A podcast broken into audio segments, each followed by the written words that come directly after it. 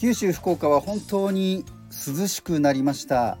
朝晩はもうエアコンなしで窓を開けると涼しい風が入ってきて気持ちよく眠れますよね。それから日中は暑いことは暑いんですけれどもだいぶこう風がカラッとしててね過ごしやすくなっています。まあ、近年はこう残暑がものすごく長くて一瞬こう秋かなと思ったらもう寒くなる。そんなことが多いんですけれども今年は、えー、この9月頭に秋の陽気になってきましたね。ただまあ1ヶ月予報を見ると気温が高めということなのでまた残暑が戻ってきたりすることもあるのかもしれません。ただこの陽気に合わせて今日はこれからの季節気持ちいいオープンカーについてお話をしたいなと思っています。それでは山モーターズ始まります。暑い時はテレキュー寒い時もテレキューラジオ家でも外でもどこでも聞けるちょうどいいぬくもりテレキューラジオ改めまして山本圭介です。よろしくお願いします。さあ今回はオープンカー。ね。あの夏が去ってどんどんこうね涼しくなっていくとまさにオープンカーのベストシーズンということで今回はこのテーマにしました。まあ、オープンカー本当にかっこいい憧れのイメージがありますよね。特にあの大人の方々は例えばこうサングラスをしてねスカーフかなんかをこうなびかせてみたいな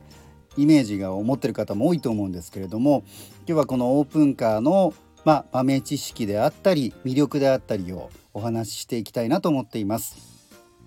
でオープンカーどんな歴史があるのかと言いますと実はですね車が世に出始めた頃はオープンカーばかりだったんですね。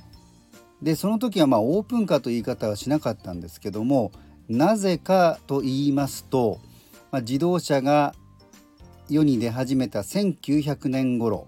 はもともと馬車を改造したもの簡単に言うとですね。馬車を改造したものが自動車の始まりだったんです。つまり前に馬がいて後ろに馬車があってその車輪のついた馬車があってそこに人が乗る。その馬の代わりにエンジンの力でもって馬車を走らせようというのが自動車の始まりと大雑把にとなるんですね。でその時は、えー、馬車には、まあ、屋根というのは基本的にありませんでしたので最初の頃は、えー、エンジン付き自動の馬車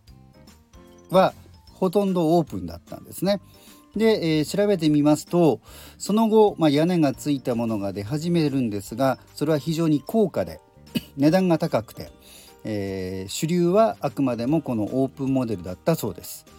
ところがまあアメリカを中心に、えー、お手頃なこの屋根付きの車が増えていって、えー、わずか30年後ぐらいの1930年頃には、えー、屋根のついたものがアメリカでも9割に達すると完全に逆転したそうなんですね。そういった歴史がまあ第二次大戦前戦前にはありまして戦後このオープンカーというのはどちらかというと趣味性の高い車としてまあ広がっていくわけなんですね。まあ、皆さんもあの、オープンカー実際に所有した人ってあんまり多くないと思うんですよね。やはりこうセダンタイプ最近で言うとミニバン SUV タイプ、まあ、大勢の人が乗れて便利でというものになやっぱりなりますよね荷物も詰めてという。まあそのように自動車の歴史がスタートした1900年頃は、あ、言うなればバイクなどのようにもう完全にオープンで屋根を覆うものはないよというのがスタートだったんですけれどもやがて、えー、屋根付きのものができてでその後今度は、えー、オープン空いてるんだけれどもそこに折りたたみ式のホロ、まあ、ソフトトップとね今言いますけどそれをつけてまあ雨だったり風が強かったりした時はそれを閉めるというような車もスタイルとして出てきたということなんですね。でこのオープンモデルっていうのは実は名前がオープンカーというふうに、まあ、広く言うんですが実は名前がいろいろありまして、えー、カブリオレコンバーチブルロードスターあと場合によってはスピードスタースパイダーバルケッタといったものがあるんですね。ロードスターと言いますとあのマツダの、えー、最初はユーノスロードスター今はマツダロードスターですけれども、えー、そういった言葉もありますよね。えー、日本ではおなじみですけれども例えばこのロードスターというのはそもそもは、え、スポーツタイプのオープンモデルの名前として主に使われていて、え、最初はまああの2人乗りで横のガラスがないようなオープンカーのことを指していたそうです。でその他カブリオレやコンバーチブルというものは、えー、いろいろまあこれはですねその呼ばれている場所によるようですね、えー、コンバーチブルと名乗るメーカーが多いのは、えー、アメリカ車イギリス車といった英語圏発祥のモデルによく使われるようですね、え、そしてカブリオレは、ドイツフランスこういったところの名前ということで、まあ、それぞれの国の言葉だったりとか、えー、そこで育まれたその車文化というところからこの名前がいくつか種類があるようです。さあそして、えー、私がオープンカーに乗ったことは、まあ、所有したことも実はあるんですけれどもえっ、ー、とねまあ子どもの頃に何かそういう展示してあるものに乗ったというのはおそらくあったと思うんですがあまり記憶にないんですね。でしっかり覚えてるのがこれはもう免許を取って、えー、社会人になってすぐの頃にですね、えー、当時同じ場所で同じエリアの別のチャンネルで働いていたディレクターがいましてその友人が1ヶ月ほどあの東京に長期出張することになったからちょっと預かってほしいということで、えー、私が当時車を持っていなかったので あの自分のところのマンションの駐車場を借りてそこに置いていたんですね。でそれがホンダのビートね懐かしいですねもう今でも本当に人気で、えー、愛好者の方もたくさんいますが軽自動車のオープンカーなんですね。でまああの走りにこだわるホンダらしさがすごく詰まった軽自動車のオープンカーででこれは、えー、ミッドシップといってエンジンが前にあるのではなく、まあえー、シートの後ろ側にあるんですね。それで、えー、後輪を動かす駆動させるという車で、えー、ホンダのビート。でこの友達が乗っていたのが白のビートだったかな。でそれをですから1ヶ月ほどもう好きに乗っていいからっていうことで借りまして預かりましてね。それで、えー、時々ドライブをしていたんですけれどもまああのやっぱりこうコンパクトで小気味よくっていうかねキビキビ走るそれでいてオープンっていうのは本当に気持ちよかったですね。それでやはりそのオープンカーっていうものの魅力を知ったかなというところがありますね。まあオープンでどうしても開けてると音がねあの結構風の音とか大きいのでオーディオがあの車速に並行してボリュームが上がっていくっていうのがね、えー、ついていたんですね。でこれはあの他のオープンモデルだけじゃなくてもそういった装備機能がついてるオーディオはよくあるんですけれども車速に合わせて音量が上がっていくということででだんだんこうスピードが上がっていくと当時のこう流行っていたえー、その彼は広末涼子さんの曲を入れてたんですけどそれがどんどんどんどんボリュームがスピードが上がっていくとボリュームも大きくなってってそれが非常に面白かったのを覚えてますね。うんだこういったコンパクトなね、まあ、日本ならではの軽自動車のサイズのオープンカー。この頃はスズキのカプチーノホンダのビートっていうのがね、えー、1990年代にありましたけれどもね。あやっぱりその普通の道を交差点をちょっと曲がるだけでも楽しいみたいなねそういうスピード出さなくても楽しめる車っていうのが本当の魅力的な車じゃないかなと私は思います。でオープンカーで私が一番の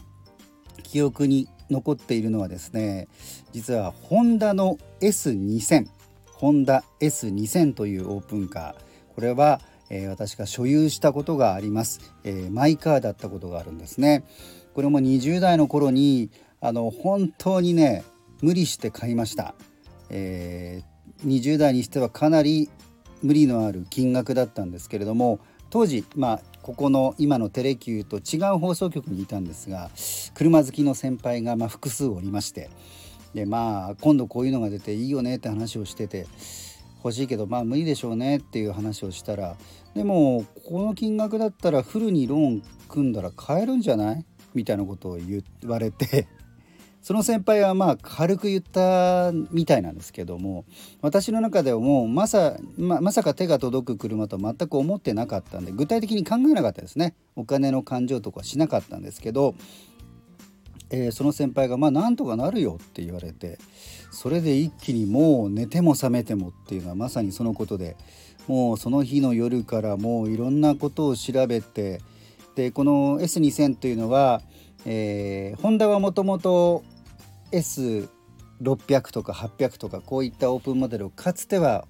売ってたんですね。で、えー、1999年かなにこの S2000 という、まあ、2リッターのオープンモデルかなりの本格的な、まあ、オープンでありながらも本格的なスポーツカーとして出しましたでモーターショーで発表されてそれが実際に出ますよという時に私はなんとえー、散々調べた挙句ですねもうどんな実際に細かい部分がどんな風になっているのかあと具体的な金額もわからないのに、まあ、そういった先輩方の、まあ、後押しもありまして、えーと、半年ぐらい前に予約をしてしまったんですね。で当時 S2000 日記みたいなものをつけてあのーまあ、その頃は徐々にインターネットもありましたから、えー、こういった情報が出たとかホンダがこういった情報を発表した。ある自動車雑誌がこういった、まあ、スクープ情報を出した。でなんかアメリカの方ではこんな風な情報が出ている。みたいなものをもう本当に記録をしていったり記事をまとめていったりとかしてねもう本当に待ちわびてで少しでもお金を浮かすためにあのいろんな節約をして、まあ、車を買うためなら本当にいろんな節約をしたっていうのは、まあ、この時は一番でしたね。まあ、あの一人暮らしでしたから食事もできるだけお金を抑えたりとかあと靴下もねしばらく履いていてちょっとあの穴が開いてしまったものは今まではまあ交換新たに買っていたんですけどもえー、その穴が開いた部分を自分で縫って履き続けると そういうことで、えー、出費を少しでも抑えようみたいなことしてましたね。であとちょっと飲みに行こうかとか食事行こうかって先輩方に頼あの誘われた時にまあ本当にね優しくて今もまた今度お会いしたらお礼したいなと思うんですが当時の先輩方がねその僕はそういうふうにまあかなり身の丈に合わない無理をした買い物をしよう憧れの車を手に入れようとしてたので、えー、そういった食事に誘ってもらった時にね、あのご馳走してくださったりとかして、まあ、そういった後押しもあって、まあ、半年待った車が納車されました。でこの時は下取りというかその出費を抑えるために普通でしたら下取りその車を入れ替えるような形で買い替えるんですがもう買おうって決めた時点でその時乗っていた車を売って維持費とかもその前の車の維持費を減ら維持費を減らすためにもう売ったりとかしてましたね。だから納車当日も、えー、ディーラーの方に迎えに来ていただいてそしてそのねもうしっかり今も覚えてるんですけどその方がこう運転する車で着いた時にそのお店の中に止まってる自分の S2000 を見た時にもう本当にね鳥肌が立ちましたね。でこれは本当初期の発売直後の S2000 でボディはシルバーで、えー、シートがですね真っ赤内装は赤でしたね。でこれでもう本当にいろんなとこ行きましたしあの後の妻になる女性とも、えー、いろんなとこに出かけたりとかしましたね。やっぱりオープンカーっていうのはあのー、非常に夏はかなり厳しい暑さですので、まあ、秋がいいですし、まあ、春も気持ちいいんですが意外とね冬もいいんですね。っていうのが冬はあの確かに寒いんです。ですけど、えーと、多くの、まあ、スポーツカーはあごめんなさいオープンカーはあのー、風の流れをねしっかり計算してる車が比較的多くて、まあ、前にはもちろんフロントガラスがありますけど後ろの方にも風の流れをうまく誘導するような、まあ、清流板というかそういったものがあって後ろの方にだからシートのヘッドレストあの頭を支えるあの両方の助手席と運転席のその間ぐらいにあのアクリルの板が置いてあってそれによってこう風の流れをうまく流したりして顔とか頭にそんなにこう直で風が当たらないようになってたりするんですね。で冬のオープンカーの魅力っていうのは露天風呂みたいなんですよ。要するに顔上半身その辺りはひんやりしているんですが、えー、足元というか室内はヒーターをつけている。でこれもあの先ほど言ったようにこう風の流れを計算した車が多いんでエアコンヒーターというものもしっかり機能するんですね。だからある程度体の、まあ、上半身の途中ぐらいまでは暖かい状態。でそこから上はちょっとひんやりしてる。本当にねまさに露天風呂に入っている時と同じような冬の露天風呂にですねそんなねこれもなかなか気持ちが良くて、えー、冬のオープンカーもおすすめなんですね。ですのでまあなかなかあの4人乗り5人乗りのオープンカーってまああんまり多くないので、えー、それに荷物を載せるスペースも多くないですからあの実際に買うっていうのはなかなか難しかったりもするんですが最近あのレンタカーもね実用的な車以外にもこういった個性的な、スポーツカーオープンカーのレンタルサービスというのもありますので皆さん是非、これからの季節秋ですね、あの、あるいはさっき言った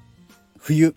露天風呂気分が味わえる冬のオープンカー。これも、えー、特にですね、まあ、こちら九州でいうと阿蘇ですとかいいドライブコースもありますし、えー、まあお店の市場でもいいですからね。是非このオープンモデルっていうものも味わってもらいたいなというふうに思います。今回はオープンカーのお話をしてまいりました。では山モーターズ次回もお楽しみに。